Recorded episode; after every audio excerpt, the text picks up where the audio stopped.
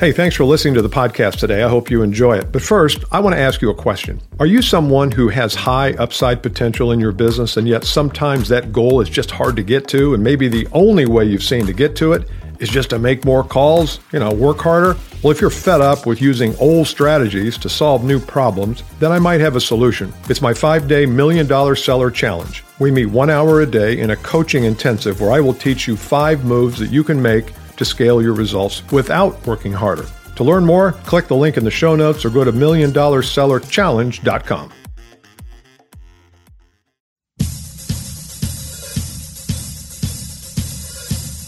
Welcome to the 2X Podcast. Here's your host, Bill Caskey. Hey, 2X Podcast listeners, Bill Caskey back with you. I'm going to uh, do something a little bit special today. Instead of just turning on the microphone, I've produced this a little bit differently. And I had a uh, oh, by the way, if you're uh, before we get started, we got to we got to do some shilling. Uh, go to billcaskey.com. I've got three freebies there. If you have not downloaded uh, the one that applies to you, I've got a CEO's freebie, I've got a uh, sales manager's freebie, and also a salesperson. So if you uh, are fit in one of those, which I presume you do, if you're listening to this, go down to billcaskey.com and look. It's right at the top, and you'll see it. Uh, also, if you're a sales leader, go to billcaskey.com slash rise webinar, and you can see our schedule of leadership webinars there.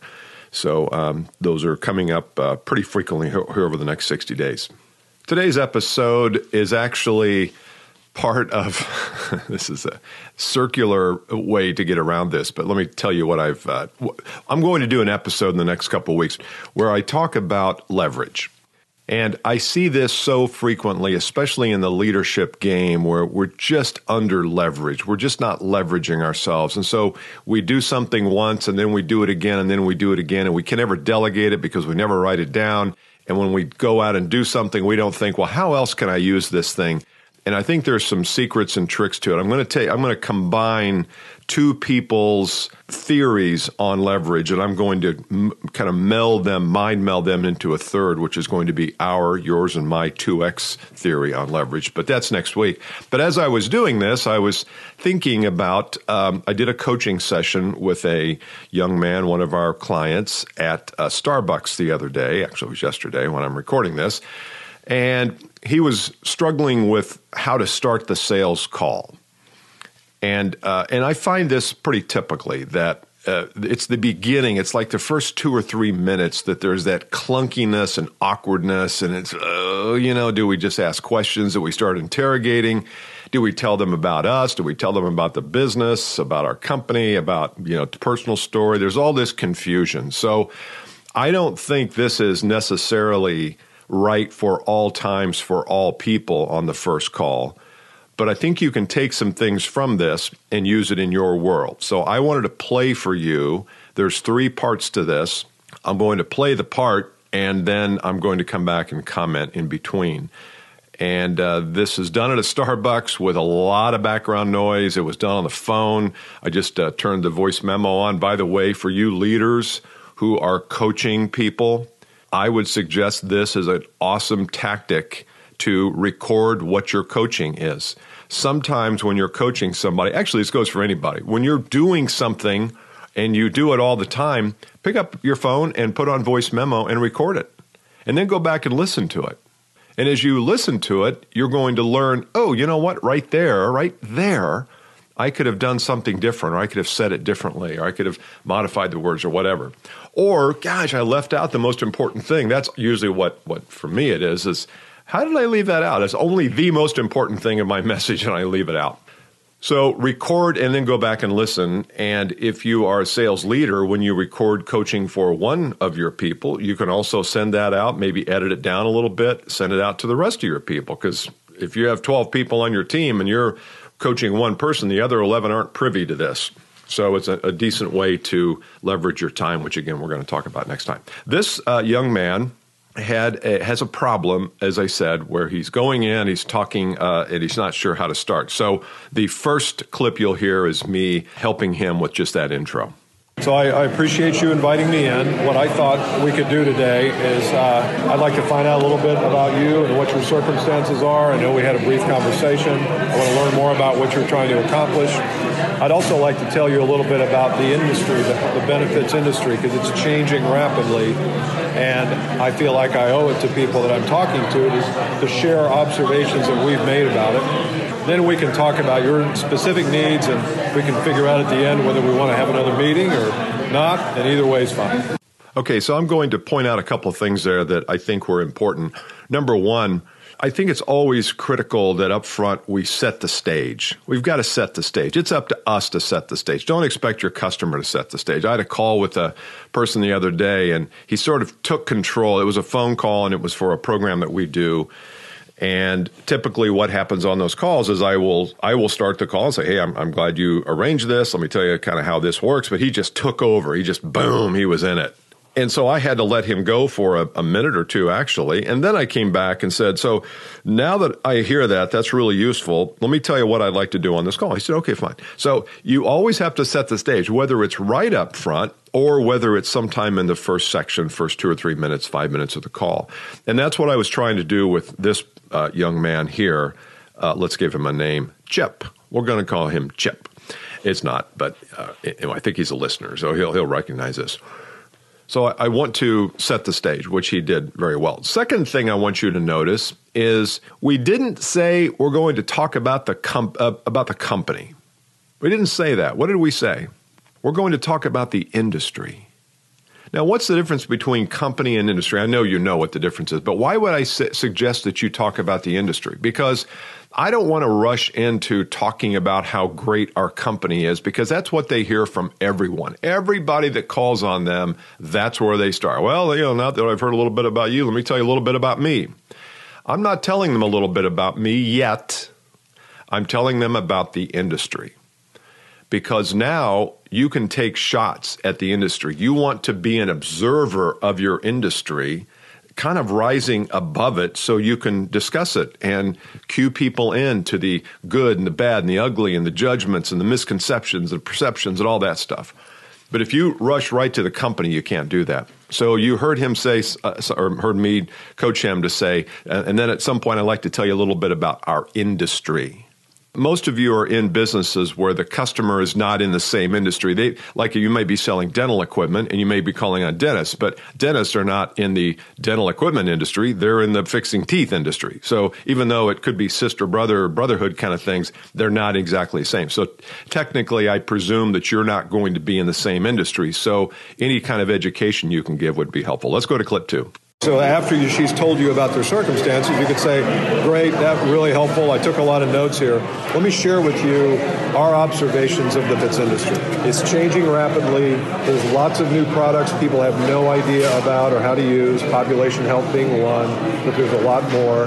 I find there's a lot of misconceptions about what the whole planning process is. I'd like to share with you a little bit about that, and uh, also tell you some mistakes that people make when they're when they're in the process of exploring new opportunities or new avenues for solutions. Okay, so there, I want you to uh, be called your attention called to a couple of things. We got into a little bit more detail there about what I'm suggesting he tell the prospect, and that is tell them a little bit about what you're going to be doing. So you're going to talk about the industry, but what about the industry? And he said misconceptions and mistakes.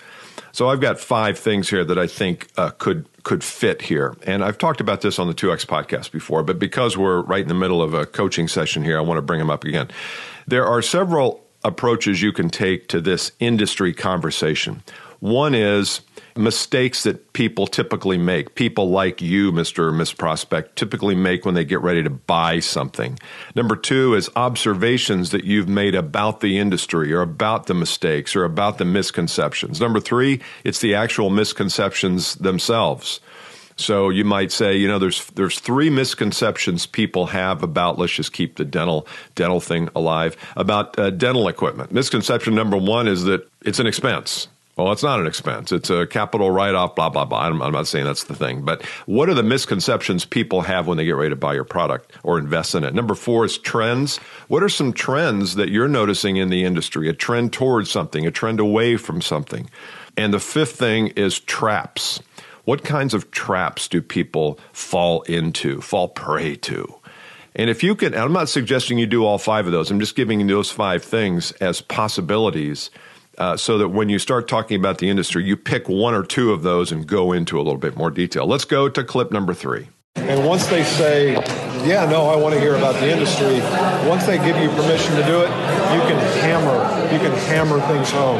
You can say the first misconception is people have no idea what's possible out there. They end up working with the same broker over and over and over, and they get the renewal notice and they sign up and they never look outside. That is a huge mistake. Whether they change or not, it's a huge mistake. Number two, they are totally inept at blah blah blah. Third leading, third leading line item on the budget statement. You spend four hours reviewing it. That is totally backwards.